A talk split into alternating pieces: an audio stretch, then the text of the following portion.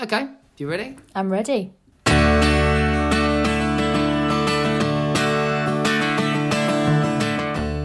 Hello and welcome to episode 11 of Jeff Brazier Only Human, my open and honest podcast, where we can talk and ask questions about what's working in our lives and what we're finding difficult. So, this podcast is all about doing that, saying out loud what we're finding tough and sharing advice and tips on the things that are helping, removing the expectations we put on ourselves and taking every day one step at a time. This week's episode is all about family and relationships. I've taken a lot of your questions and I'm going to be speaking from personal experience as always, but this is all about you, it's all about your questions, and I really look forward to getting started. This is from Anne Marie. I'm wondering if you'd consider doing a podcast around blended families, as I know you've experienced this firsthand. We're a blended family, and sometimes I feel stuck between my daughter and partner. I've spent a lot of time discussing the teenage brain and the fact that it can last up to the age of 25 with my partner, and he's taken this on. He doesn't have children of his own. Like you, I had my daughter quite young when I was 20, so I don't feel like there's that massive generational gap. Oh, Marie, what a subject to get me started on. I mean, this is um, this is a, a, a daily kind of um, consideration for us in our house because everybody has the right to be validated and considered and respected. Um, it's it blended families are really really tricky um, because you know you've got my wife for example who is an only child um, and doesn't have children of her own so she will obviously see things from a certain point of view whereas when you are a parent and have been from a young age um, and have got a few years experience at it, I guess, you know, your viewpoints will not always match. So you will never see eye to eye necessarily. For me, it's about finding compromises, but something I just wanted to refer to because, you know, yeah, I know kids might have a, a, a teenage brain until they're 25, but I wouldn't look for excuses for our kids and their behaviour because ultimately they are entitled to make mistakes. They're entitled to be annoying. They're entitled to do things that literally make you think, are you mad? Like, did you not hear me say that this is a new sofa? and you are not allowed to leave hair all over, or that's a new stair runner and it's beige, so you're not allowed to wear your shoes up the stairs. So you can tell that these are two things that, that we're definitely talking about a lot at the moment. And you know, at times they, they just seem completely rude and uninterested by how much something costs you and how much you'd like to keep it nice because it doesn't occur to them. It's just not part of their, their agenda or how they see the world. But that is also not the full picture. So, somewhere in amongst kids being kids, the step parent uh, being particular about how things are left and you know how they want the environment to be that everybody has to share you know we as the buffer as you said which i think is a really good term to use we have to kind of make sure that everybody is heard. This is how I do it. Simple guidelines towards the basics for the kids so they know what they can and what they can't do. They also know that if they step outside of that, then there will be something taken away. There'll be an inconvenience bestowed upon them that will be exactly that inconvenient. And it's really important that I do that because then Kate feels like, right, well, there are some boundaries and people are going to respect what I'm doing. They are respecting the environment and what we're working hard to pay for. Uh, and as a result, I think that's what keeps everything ticking away nicely. But kids, they are going to make mistakes. It's part of their development, actually. But it's really important and useful to them that they experience that when you do something wrong that there's usually a repercussion for that because that's the way that life works. It's the way that their careers will work. And if we don't have those boundaries and those guidelines at home then not only are we not really helping our kids in that respect um, but we're also in a blended family specifically. We're probably making the, the partner feel like uh, this is difficult for me to live in this environment where I feel like the, the way that I want things isn't being respected and everything that I'm putting into the equation isn't being isn't being appreciated. And and I think we all need to feel appreciated. So I said it needs to be um, that balance. But look for all uh, parents of kids out there that are doing it in a blended family I completely get it. Yeah I, I do you know what? Something I really encourage Kate to do and I'll make this point as well is that don't always come to me with oh you know this isn't right or that's not been done or that that's out of order. And and actually to encourage them to, to have that communication with the kids themselves. Otherwise it's kind of like the kids with me standing in front of them and your partner standing behind you.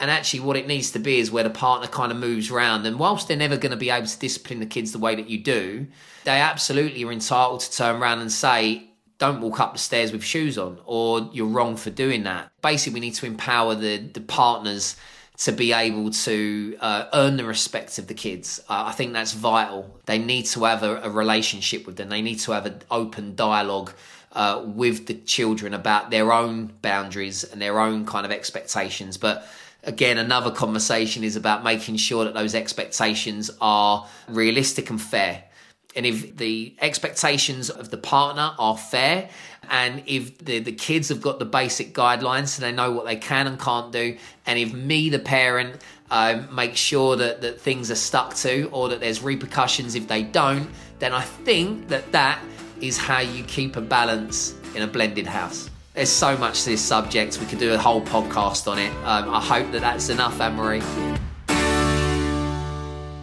This is from vicky I'm extremely content with my life. I've got an amazing relationship with my husband, successful business, lovely home, two amazing girls who my life is built around. But the eldest is almost 18 and the youngest is at secondary school and is out the door from 7:30 in the morning till 7 o'clock at night. And she goes to school clubs on a Saturday. I feel I'm becoming redundant. Yeah, interesting one, Vicky, because my children are 16 and 17. So uh, I understand what this phase looks like of where we go from or went from being there all and everything to actually not being needed quite as much. Um, I, I think labels are important in terms of ever been redundant. I, we're, we're, never redundant. We always play a role. And, and actually, before we even had children, the path was always going to be like this. So um, it's always interesting to me how we somehow forgot that and um, somehow got so used to being needed that we kind of made our whole entire purpose in life to, to cater for our kids. So I feel like I've done that um, for for twelve years, but I can absolutely feel it easing back. And actually, I don't know whether this is a difference between mums and dads, but I sort of am embracing it, if you like. You know, I really missed the times when it was all cute and they used to sort of come up and, and want cuddles all the time, and and it was only ever adulation and and uh, and love. Uh, obviously, that really changes, doesn't it? But there are relevant phases in our life I know that the phase that you're heading into, like myself, really, is what might be uncomfortable. Is that right? Actually, now we've got to start thinking about ourselves and we've got to think about who we are. And we know who we've been, but actually, that identity has almost been sort of stripped away a little bit. Um, that's you know what I feel like you're describing to me, Vicky. So, what's your identity going to be now? You'll always be mum, but just you're you're not going to be needed to the extent um, you'll be needed in different ways, and all of the hard work that you've put in will actually now be playing out in the way that they behave, in the way that they view the world, and you know how they interact with it. Um, so you know you've done the hard bit. This is the bit where you get to sort of just sit back and and admire what they're becoming but yeah, it's it's all to do with us, isn't it? It's what what is my purpose now, and it's the fact that oh right, I'm going to have to change a little bit because uh, what used to occupy me doesn't anymore. I've now got X amount of hours in a day that I now need to find something else to do, and for a lot of people, that's uncomfortable. What are you apart from being a mum? And if you haven't got an answer to that question, then that, this is the perfect time for you to start actually evaluating well what am i interested in? What am i passionate about? Uh, what would i like to do a little bit more of? Is it that if you haven't already got a job that you get one? Is it that you maybe take a voluntary role doing something? Is it that you start thinking about what the next 10 20 years are going to look like for you? Now you've got a lot more time on your hands. Um, i think it's exciting. We get sort of caught like a rabbit in the headlights. It's like what just happened? The last kid of the bunch going off to secondary school and, and spending, you know, time at after school clubs and stuff. And all of a sudden it's like, ooh, I didn't see this coming. You know, try and embrace it. You have to have a really good think about who you are, what you want to be. And and just, you know, I, I'm excited for you. but it doesn't mean that you're any less important to your kids. Uh, it just means that the role that you play is altering. And that was always the path ahead. That was always what was going to happen. The option potentially to you is that you can just have another one and go through it all again. Uh, if if that's too drastic uh, and that's not part of your your plans, um, then you've got to be comfortable or learn to be more comfortable with choosing how to spend uh, your own time. But good luck doing that, Vicky. We're a community, so if you have any advice or solutions, let me know and I'll share in a future episode. The email is jeff at onlyhumanpod.com. This is from Charlotte. What's the best lesson you've taught your children on inner happiness and how to achieve it? The best lesson that I've taught my children is one that I'm teaching them on a daily basis, and that is to just concentrate on yourself and be a role model. And you know, strive to better yourself. Um, you know, develop in front of them, explain what you're working on, um, show your vulnerabilities, um, let them know what you know you think is undesirable about you that you would like to actually improve somehow. Let them in on your wins, you know, no matter how small they are, and celebrate them in front of them so that they know that it's good to validate yourself they are literally taking all of that in. Everything you do, the way that you respond to people, the way that you respond to criticism, the way that you deal with a traumatic situation, the way that you deal with contention, the way that you compliment people, the way that you're you're mean to people potentially. Not saying that you are, Charlotte, um, but you know everything, everything. We're teaching them numerous lessons on a daily basis through our behaviour. That's not applying a pressure to you or any parent to be perfect because that's impossible. Uh, it's ridiculous. But to be human and to um, to show them your successes, to also show them your small failures, um, your blips, the mistakes that we make. They're equally as relevant for them um, because they'll they'll see what you did, how you did it. They'll calibrate and and, and actually one day maybe um, even adopt some of the things that they could see you did well and perhaps they'll know to avoid some of the things that you that you didn't do so well. So I think it makes the job far easier. It's like, wow, we can take a, a load of pressure off ourselves. We can just keep doing everything that we know is good. We can keep being human. Mistakes are fine because actually, in some respects, they're really useful to them because it's data, it's feedback, it's a, you know, it's still rich kind of education for them. But in the absence of the pressure, which is where we usually go wrong, we are probably more likely to be the best version of ourselves and you know feeling free in our in our actions and, and unrestricted and unlimited. You know, and this is exactly what we are as parents is we are our children's first and most important insight into what adult life is like.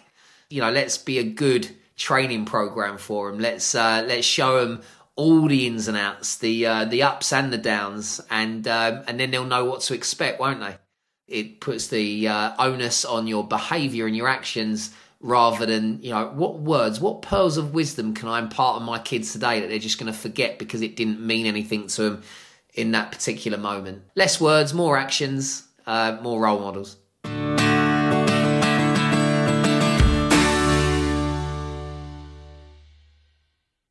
This is from Natalie. She says, It's a long one, but a dilemma I've been struggling with for quite a long time now. I'm Liverpudlian, my husband's from down south, and we've been together 18 years and we've got two children. To start with, we lived in Liverpool before my partner's job meant that we had to move down south. It's great here. We've got a long established group of good friends nearby, and the kids are in a great school. But I feel lonely. I miss my parents incredibly, and they miss the kids as they are their only grandchildren. I miss my friends in Liverpool and cry when we leave after a visit. Do we uproot our lives again? Will I ever truly settle down south? I also worry a lot about if anything happens to my parents, if one of them becomes ill or worse. I feel as their only child that I should be closer to help as they grow older. I literally obsess about what to do every day, and it's really getting me down, so any advice on this would be really appreciated. Natalie, it's really interesting. Thank you very much. Um, I love the fact that you've really gone into detail as well, because obviously this is a really difficult situation for you. Uh, made harder, obviously, by the by the admission. I think that you obsess about what to do with where to live every day. That's a really massive thing to wrestle with, and that would be really unsettling for you um, to consider this on a daily basis. And the kids will pick up on it, your husband will pick up on it. I think for me, the interesting elements of what you've put to me is that some of us sometimes, especially with being an only child, and I, I can really identify, not because I'm an only child, but Kate is my, my wife. Um, and she she is particularly close to her parents, and she's also very mindful. Of, basically, one of her best mates lost her dad recently, and it really sent her into thinking about her own mum and dad's kind of mortality and the fact that you know one day she's going to have to cope with with losing them and you know it's a difficult subject for any of us to think about uh, but if we do go down that path then all of a sudden things start to get maybe a, a little bit irrational um, in that if we scaled it back and if we took away the element of anxiety that you're experiencing around what might happen to, to your parents um, you know, you'd probably find it a little bit easier to be a little bit happier where you are. But because you're replaying that record on a daily basis, it's not it's not allowing you to settle. You know, with that, is there a compromise that can be had? Right, you like these aspects about being down south. Um, you miss these elements about being up north. You know, what's the compromise in terms of how often you can get up there? I know it would have been difficult in lockdown, and I should bring that into the equation as well because if you are judging the situation by the last 12 months, that that's obviously relevant to the lockdowns. If that isn't the case for the foreseeable, and obviously, like everybody in the world hopes that it isn't, then you might be able to go back to a more frequent habit of seeing them that that might actually make you feel like, well, I'm seeing enough of my parents. Yes, I don't live around the corner to them, but I don't need to. Uh, if anything ever happened, I am ultimately a two hour, two and a half hour car journey away a lot of us won't have been able to have seen our parents because they might have been vulnerable. Um, and that would obviously um, mean that you feel the weight that you do. It would have restricted the chances for you to have seen them. You might not have seen them at all. Um, so no, no wonder you're feeling the weight that you are. Maybe in six months' time, it would be better to come back to this this whole: should I move back up to Liverpool or, or stay down here? Because you will have seen them a number of times and you will have maybe gone up every other weekend or, or you know whatever is right for you and for the kids and for the family.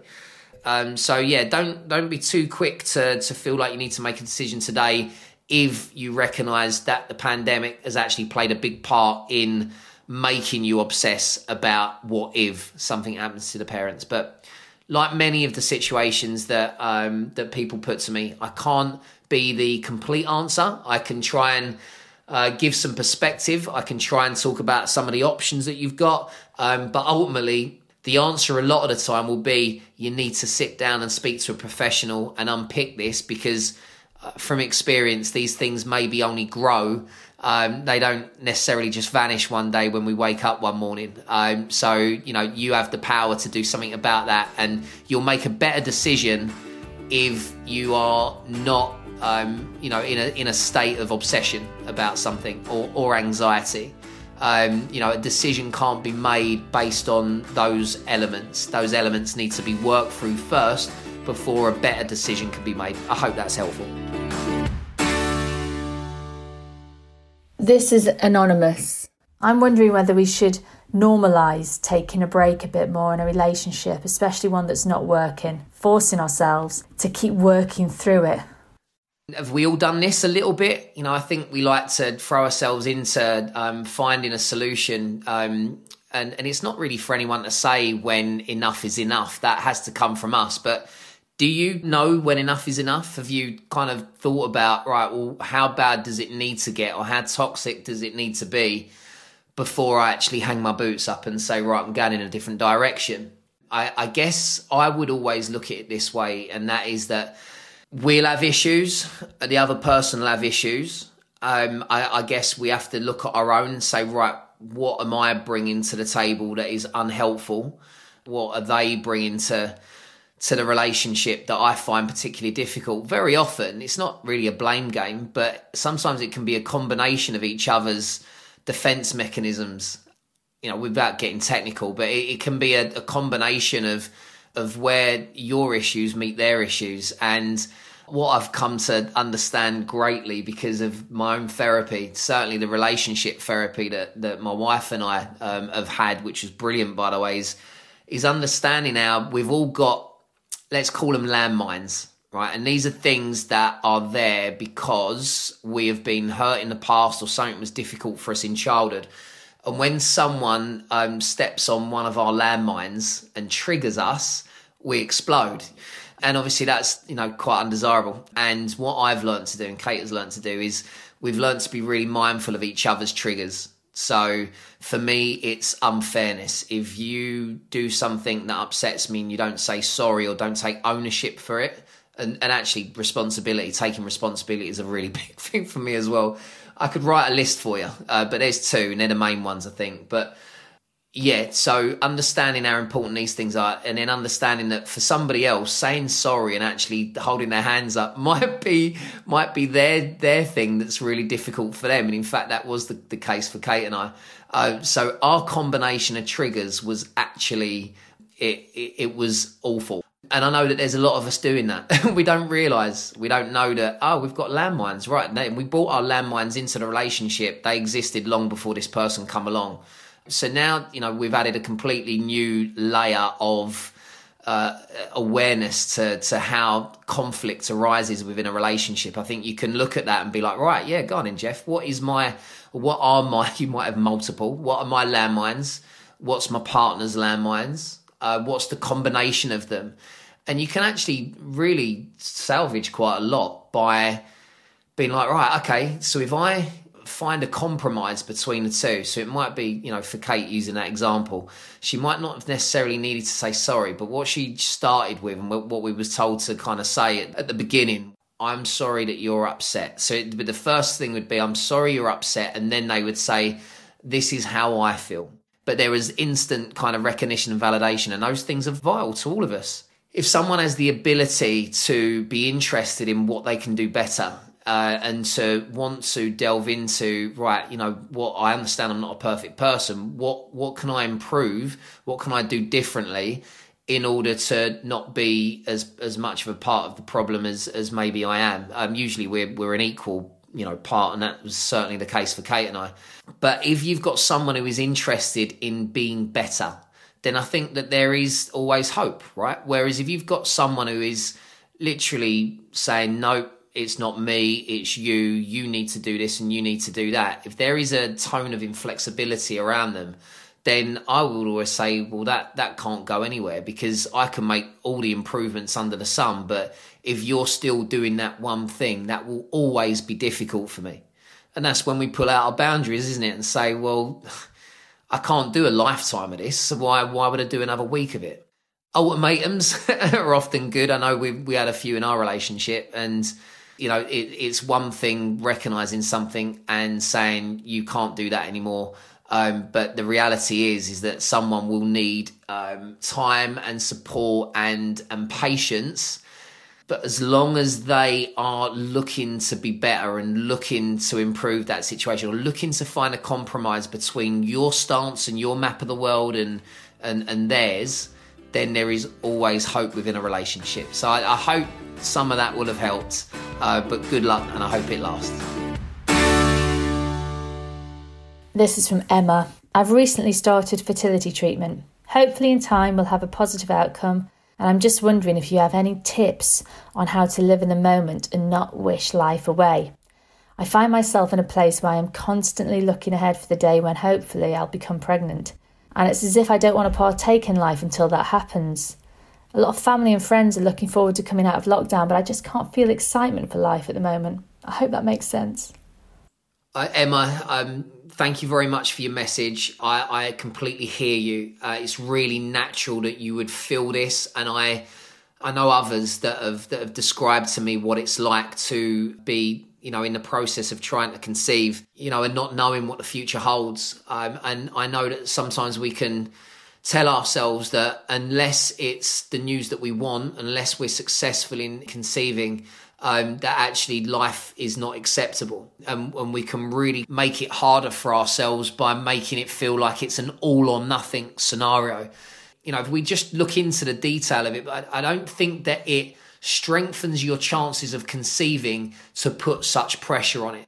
I don't want to sound like I'm in any way criticizing you for having that mindset because you, like many others, become naturally fixated on what it is that you're trying to achieve. Who am I to turn around and say you're wrong for thinking that? Because I'd, I'd actually imagine that it's it's natural that we would go to some really dark places. But right now, in this moment, you are in the process. So it should be about what is to be the best mindset for you so that you can actually achieve what it is that you want. Can we look at all the things in your life that are good that have absolutely nothing to do with this process of, of trying to conceive that you're currently really focused on? Let's take our focus away from that for a second. It won't ruin your chances or impair your chances to not be focused on it in this moment or every moment.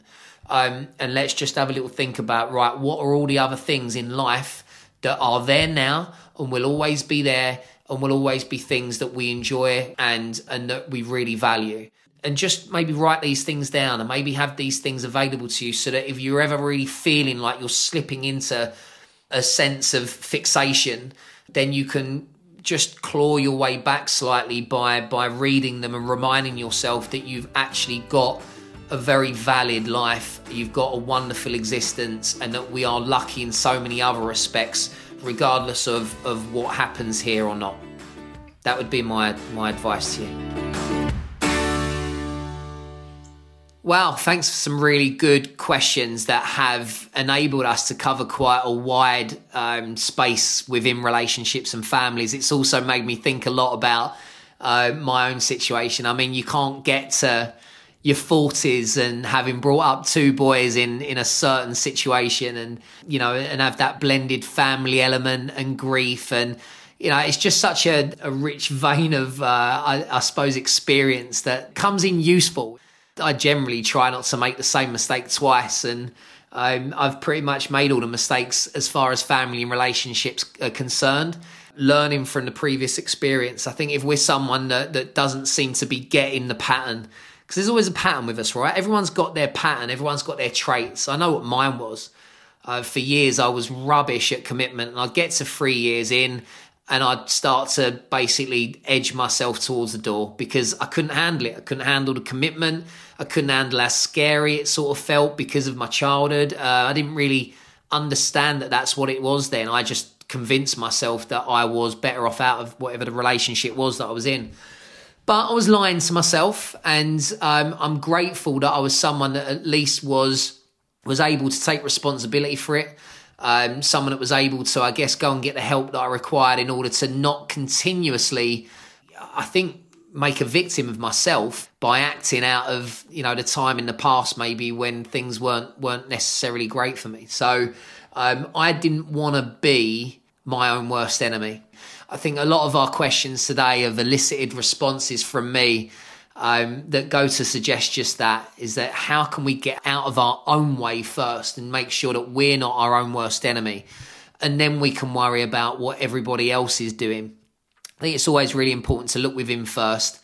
Then we can start looking outwards and, and deciding whether maybe we're in the right relationship or maybe um, doing as much as we can to ensure that our kids get on with, with their stepmom or their stepdad oh, there's so much to this particular subject, but I really enjoy talking about it and always really happy to to share more about the things that I've struggled with in the past because the more you've struggled, I guess the more you've you've earned the right to not struggle in the future. It's not not to say that we should look for struggles, um, but let's face it, it's part of life, and uh, we've all had a big one for the last twelve months, and we learn and we grow, and hopefully we move forwards and we uh, and we learn from these mistakes to the extent where we stop making them quite as much. And what are we left with? I think we're left with the fact that we maybe earned the right to know better, to do better, and to feel better.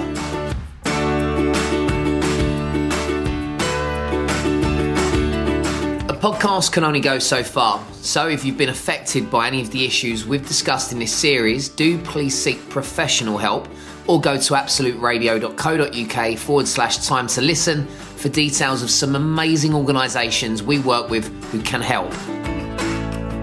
Thanks for listening to this episode of Only Human. If you like what you've heard, then don't forget to follow to hear new episodes every Tuesday from Apple Podcasts, Spotify, the Absolute Radio app, or wherever you get yours. You can also get in touch with your questions, concerns, or dilemmas by emailing me direct at jeff at onlyhumanpod.com. I'd love to hear from you.